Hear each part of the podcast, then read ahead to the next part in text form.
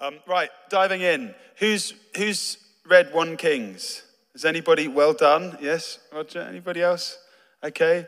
Um, how do you feel reading through?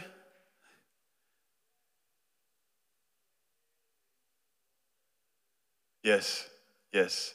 And a lot of names, a lot of kings. So um, I don't know, have we got any history lovers in here? No, there's a bright spotlight here, so I'm struggling. Okay, um, so the person who read 1 Kings is also the history lover. Okay, that makes sense. Um, one of my big regrets is that back in GCSE, uh, in my school, you had to decide between geography and history, and I chose geography. And don't get me wrong, I love geography, but I always feel that was, that was, that was I was robbed. I was robbed at the age of 14, 15, whenever you do your GCSEs, because history is so key. Uh, whenever you, you, know, you have dinner with somebody, you start talking about current affairs, where we are now, um, history has had an impact to where we are at present. We, we learn about the present situation through the steps we've taken in our past. So I, I kind of robbed. And um, I, I love the Bible. It's a history book. I'm sure you've all engaged with that before. It's rooted in history, the fact that archaeological finds have verified its historical reliability time and time again.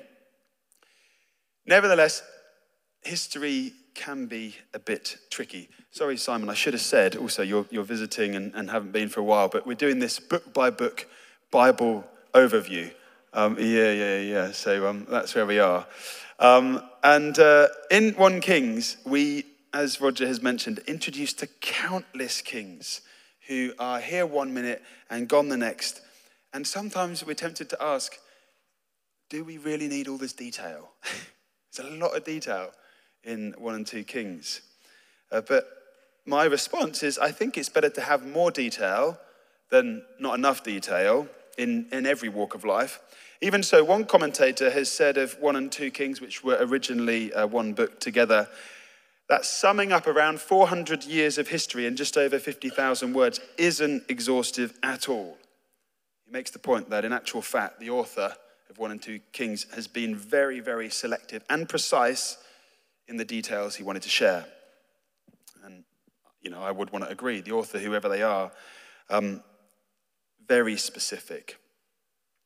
Uh, 1 Kings is, I mean, it's a hard read.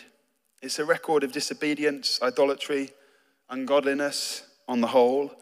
And for us readers, it serves as an explanation as to why um, there was an Assyrian captivity in 722 BC of Israel, and then there was a Babylonian captivity of, of Judah in 586 BC. In other words, 1 and 2 Kings teach us that God is the ultimate ruler of history. And we see his word being fulfilled both positively, but sometimes, I guess, what we'd call negatively. And, and we are left as readers, as, as, as appreciators of history, having to ask ourselves whether we trust that God's word is truthful. Having learned the history lessons from the past, can we trust his word for the future? Now, because I've been doing this all the way through this um, overview, I'm just going to give you a really brief overview of, of the book, and then we're just going to dive into three, I think, really big practical lessons that just come forth from the book. Um, and at, at times, it will feel like I'm, we're, sitting down and we're reading a, reading a bedtime um, kind of, I don't want to say story because you might think fiction. This isn't fiction, this is history. But it's that kind of feel tonight. I'm just reading you a bedtime story. Um, certainly not singing and rapping as I was earlier in the service. You know, it's, it's low key preach. so, um, simple structure then. Chapters 1 to 11 focus on the United Kingdom, not the England and, and so on. This is the United Kingdom of, of Israel back then. And then chapters 12 to 22 record the divided kingdom. So in chapters 1 to 11, uh, the United Kingdom, we have the death of King David and the rise and fall of his son Solomon. And during Solomon's reign, we see the empire grow really significantly. We see it admired from far and wide. Remember Queen Sheba visiting to, to, to taste something of Solomon's wisdom. And perhaps most significantly, we, we see a permanent place for the temple, and that's the temple of the Lord. And it's built right in the, the center, in the heart of Jerusalem. So, unlike the tabernacle, it's not moving from place to place. It's a temple built with stone and it's set in the place at the heart of the city where God's people dwell. In other words, he's, he's coming right to the center and he's coming for good and he's coming to stay. Sadly, almost as soon as the temple's built, Israel start to forget whom it was who dwelt in the temple. And it's also telling, and I'm sure you know this, that while Solomon spent only seven years building the temple to God, he spent how many years building his own palace? 13, almost double. And so there's just snippets of, oh, maybe this isn't going so well. Uh, in chapters 12 to 22, we have the divided kingdom.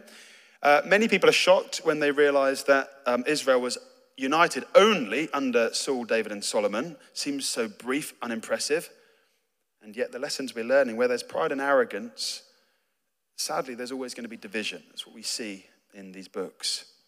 Um, and in these chapters, 12 to 22, we see Solomon's son, Rehoboam, he acts like a tyrant dictator to his people, so much so that another leader uh, by the name of Jeroboam leads a rebellion backed by the 10 northern tribes of Israel.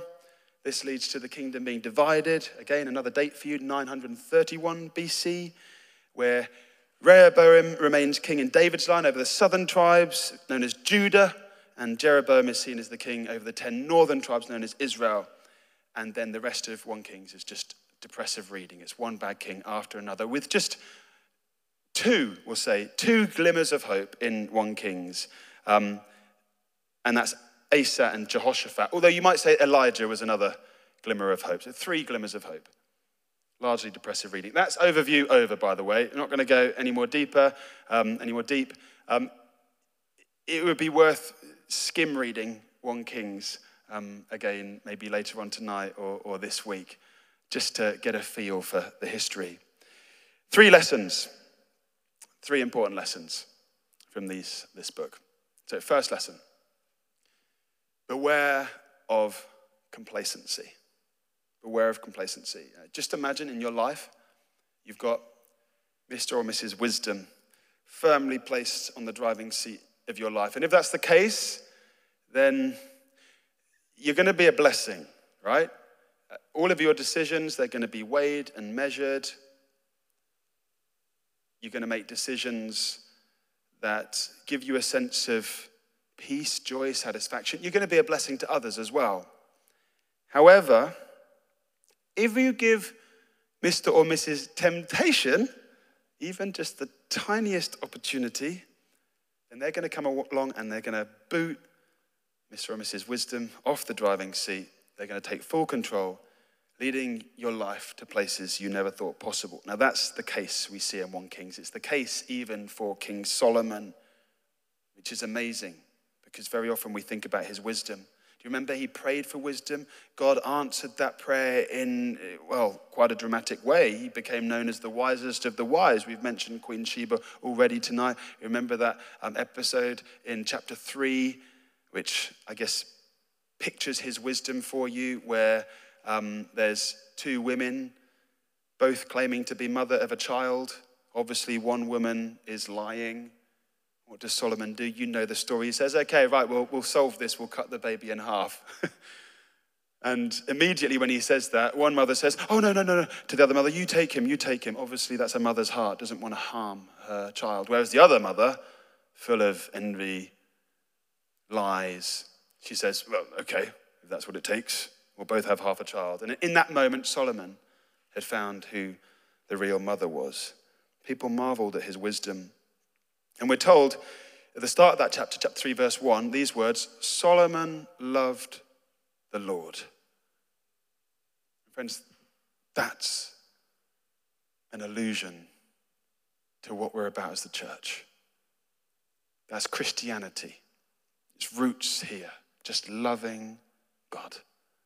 Um, I'm constantly telling people Christianity isn't about doing, it's not about ritual religion, it's about relationship with the person, Jesus. Uh, if, you, if you weren't here this morning for our Vision Sunday, just please uh, watch the service online. and, and grapple with our new tagline. And this is going to be a tagline that fuels us in the weeks, months, and maybe years ahead. Jesus, whenever, wherever, however. We're Jesus people. We're in love with Him. But sadly, all of these positives, Solomon became complacent. And I think it's a big lesson for us. You know, we might be sitting on cloud nine right now thinking, yeah, yeah, we're in a good place. But even the wisest of kings can become complacent. And so we read in chapter 11, verses 1 to 4. I'll read these verses to you. Now, King Solomon loved many foreign women, along with the daughter of Pharaoh, Moabite, Ammonite, Edomite, Sidonian, and Hittite women from the nations concerning which the Lord had said to the people of Israel, You shall not enter into marriage with them, neither shall they with you, for surely they will turn your heart away after their gods. Solomon clung to these in love. He had 700 wives, princesses, and 300 concubines. And, surprise, surprise, his wives turned away his heart. For when Solomon was old, his wives turned away his heart after other gods and his heart was not wholly true to the Lord his God, as was the heart of David his father. I think it's fairly fair to say Solomon, he, he didn't really have a taste, did he? he, just, he just liked women. Whoever they were, wherever they're from, he was just into women, full stop. And he had an insatiable appetite for more and more, replicating the norms of the day for all the pagan kings out there. Now, I find these verses striking because we say we need to learn lessons from history. God's word is proved true, even negatively here. It's, it's reliable, you can trust it. God's word said back in Deuteronomy 17, which was picked up in 1 uh, Kings 11 that I've just read to you, verse 2 that Israelite kings shouldn't marry non Israelites because their hearts will be turned away to the religious practices of their wives' culture. Wow, this is pretty late for an ice cream van, right? it's cold and late. He's, he's yeah, burning the candle at both ends. Fair play to whoever's driving that ice cream van.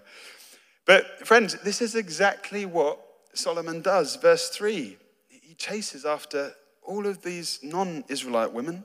And it's exactly what happens with Ahab as well, who marries Jezebel, who loved Canaanite Baal worship, we know what happens with them. Their hearts get turned away. And so beware of complacency. I, I preach to myself. You know, maybe the temptation for you is like David and Solomon. Maybe it is relational or sexual. Maybe you're a, a Christian here and you're looking for a relationship, or you've got a Christian friend looking for a relationship, and you wait a long time for a Christian man or woman to come into your life, but nothing seems to be happening. And I feel for you. I prayed with some of you, and you feel like you've been put up on the shelf and you're just getting dusty. And you know, the temptation then is why don't I go outside of these church walls? And um, there's a whole wide ocean of, of men and women to choose from when I do that. And I guess I just want to remind you of these lessons from this passage. Just beware. Because love is powerful and it's easy to have your heart pulled away from your first love, who's Jesus. I also want to preach to the, those who are married in here as well. And, and again, I preach to myself. And um, Zoe um, uh, forwarded on to me a, a, talk not too long ago, which I found really helpful, by the way. And um, I guess in, in, in, in marriage, there can be seasons where things are tough and you're not having the intimate time which we should have in our marriages with our spouses. And, and we start to have, you know, fleeting looks elsewhere because home life is tough.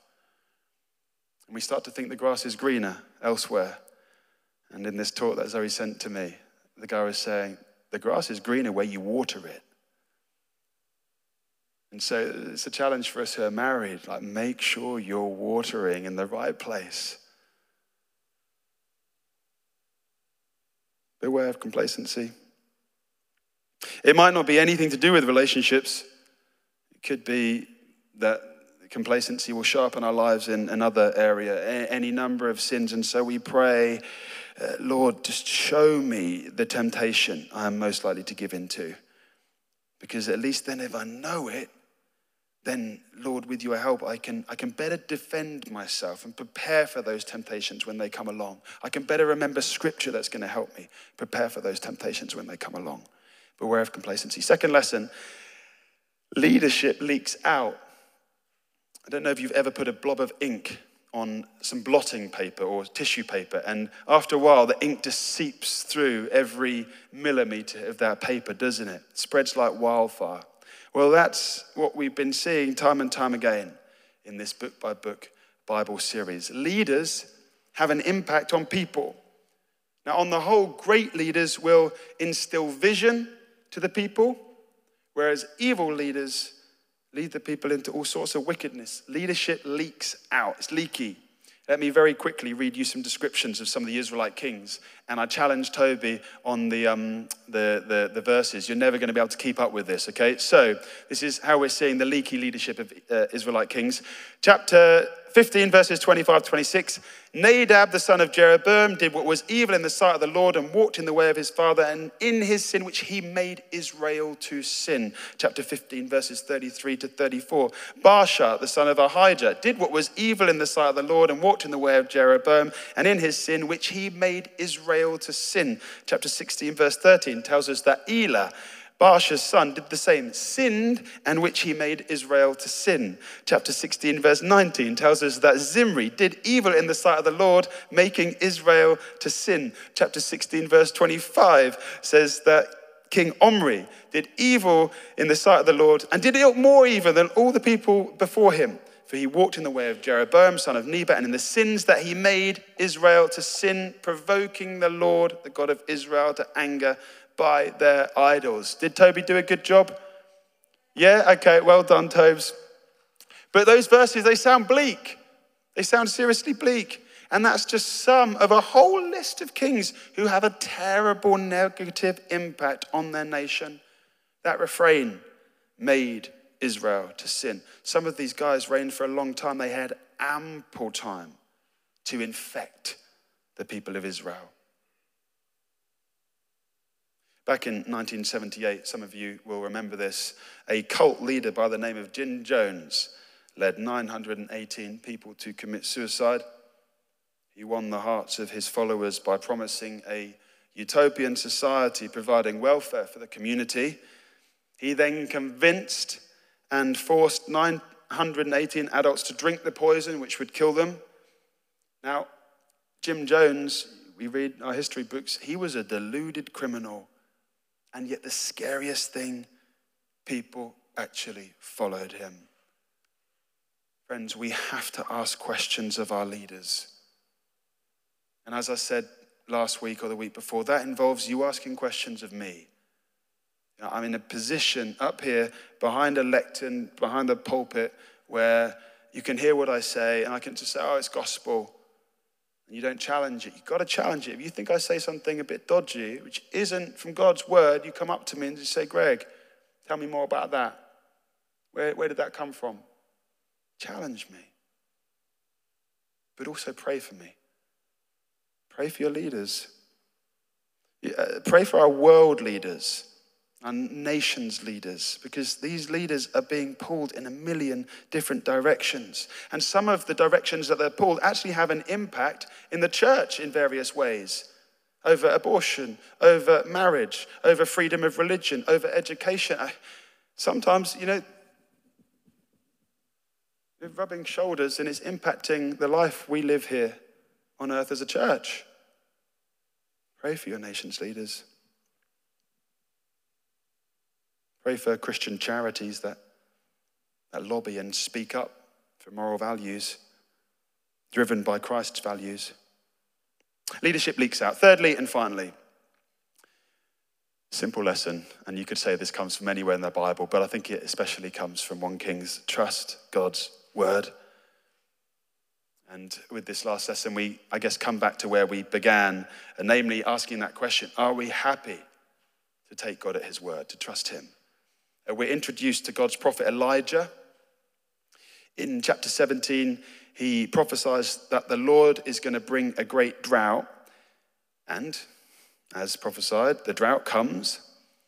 And he's told by God to go to the brook of uh, Cherith. And uh, this sounds amazing. Ravens are going to feed him. Ravens, I mean birds. Uh, it's not a, a catering company back then. Ravens, well, in one sense it is in God's hands, but raven birds. I wonder how you would take that if you had that word from the Lord. Don't worry, Greg, you know, money's going to be scarce this next week, but ravens are going to feed you. Would you laugh to yourself? Would you chuckle? oh, no, God. Elijah trusts him. Chapter 17, verse 5. So he went and did according to the word of the Lord, and the ravens, they brought him bread and meat in the morning, and bread and meat in the evening. I just love that picture. Just him sitting, maybe he was holding his arm out and just wanted to just fly. Maybe, maybe they started feeding him as birds feed their other birds, and he just kind of, I don't know, but it's a funny picture. Elijah knew that he could trust the Lord even when his word sounded unbelievable. Next, we see Elijah ask a widow from Zarephath, which is Baal worship central, by the way he asks her whether she can trust the word of the Lord. It's mid drought. She's trying to find food for her and her son without a husband. Uh, back in that culture, the husband would have done all the hunting and, and, and finding the food. She doesn't have that luxury. And so, presumably, she feels death's just around the corner. And yet, Elijah, this pesky prophet, is pleading for any food that she does have. Can she trust his word? Can she trust what Elijah is saying that your son is not going to die from hunger? Well, yes, she can. And later she sees that she can trust God's word to give her son life too. God's word can be trusted. Uh, finally, let me just mention that amazing miracle of Mount Carmel in uh, chapter 18. Um, some of you are smiling because you know that chapter quite well. You'll have remembered Sunday school lessons on that chapter, or maybe it's just a chapter that you go to when you just want to smile on your face at how amazing your God is. Elijah, on his own as prophet, has a showdown with 450 Canaanite prophets of Baal. And it's a competition to find out whose God is the real God. And Elijah makes an altar and lays a bull on it. The Canaanites do the same. And then the competition is that the first bull and altar to catch fire and, and, and be burned up. And you get these 450 Canaanite prophets starting to dance, starting to shout up to their God. And, and unfortunately, it's, it's, quite sad, really, what happens. They then start cutting themselves because they think, you know, that kind of thing is going to appease their gods and call their gods to, to get involved more quickly. Um, Elijah, we probably would have done the same, so I don't want to say it was a bit unfair, but he starts mocking them. and then he, he throws a load of water on the altar that he's made. And they're like, well, it's never going to catch a light now. And he just prays a simple prayer, and God burns that bull and altar up immediately. Uh, the result's obvious. God of the Bible, Yahweh, he is the real God. It's an amazing miracle. The sad thing, however, is that even after that, King Ahab continually hardened his heart against God and his prophet. We like to think that if we saw a miracle like that, we'd believe in God. The truth is, we could, friends, see the most amazing miracle, but if we can't trust God's word, we're learning that we can't trust anything he does. Do you trust God's word? As I conclude, I just want to weave all of this to Jesus. John's gospel tells us that when he comes to earth, it is a case of the word became flesh. And therefore, if we follow the flow of the Bible to its logical conclusion, when we accept God's word, we accept and embrace Jesus. If we trust God's word, then we're trusting in Jesus. Jesus, whenever, wherever, however. Trusting God's word, like Elijah did all those years ago, will for us mean trusting Jesus. It's that simple. Let me give you a few examples. How about death? So Elijah raises a widow's son. In Luke 7, Jesus sees a funeral procession taking place where a widow is wailing over the death of her only son. It's heartbreaking. Maybe you've been there. Jesus raises him in a word. Uh, three days after his own death, he rises. And when it comes to trusting someone with our eternities, we need to know that their words have substance. And people thought Karl Marx's words had substance, but now people flock to see his tomb in Highgate Cemetery. Uh, you can pay eight, eight or ten quid and have a little tour around the cemetery, see his, see his place of burial. People travel to Jerusalem today. They go to the, the garden tomb and the Holy Sepulchre. The thing is, Jesus' body isn't there, the tombs are empty. I said that I wasn't going to rap, but I've put some rap lyrics down here in, in the lyrics of Lecrae and Shai Lin. I think I've shared these with you before. Buddha is dead. Muhammad is dead. Gandhi and Haile Selassie are dead. Elijah Muhammad is dead. However, Jesus is alive. I like that. He's alive. How about suffering? Suffering around us, suffering we've been praying about tonight, the suffering in our own lives, maybe. Jesus doesn't feed us lies. He doesn't promise us Christians health, wealth, and prosperity in the here and now. He doesn't. When that comes, it's a blessing.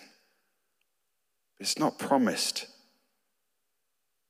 One day we will see him face to face in glory, and I guess then we won't even be thinking about hard times, eh, just seeing him face to face. What, what will we do? There's that song, you know, will I sing hallelujah? Will I be able to speak at all? Will I fall at my knees and worship you? We won't be thinking about prosperity then and what other persons got compared to us. That's the promise, being in his presence, but not for the here and now. Sometimes Christians, really lovely Christians, the kind of Christians that we say, I wish I was more like, sometimes those people who've surrendered all to the Lord get ill, chronic illness. Sometimes they get cancer, Parkinson's, malaria, bipolar, all sorts of debilitating diseases, mental illnesses. It's horrible, it's heart wrenching. But Jesus also has plenty of comforting words for those seasons of life. Like in Romans 8, uh, we know that for those who love God, all things work together for good for those who are called according to his purpose. So, so friends, if you've got a health problem right now, can you trust Jesus at his word here? Can you trust that in some way through your suffering, God is working for your good? and for the good of others too. Can you trust Him that there is purpose in your hurt? Because, friends, when somebody can put that kind of trust in God, when the rubber hits the road, that is when the world looks in and it says, I want what you have. Finally, how about your families? Wider families, maybe. Is your son going to survive his new post? You know, he seems so far away from home. How will my mum cope now that my dad's died? Will my daughter get the grades she needs? My sister be okay? Our families are hopefully kind of close to us. And, and, you know, truth being told, we can worry about them more than we worry about anybody else. But again, Jesus says, Matthew 10, are not two sparrows sold for a penny? And not one of them will fall to the ground apart from your Father. But even the hairs of your head are all numbered. Fear not, therefore, you are more value than many sparrows. Can I take Jesus' word that God's in control of everything including my family, to heart? Am I simply happy to just lift them up to the Lord and keep on doing that?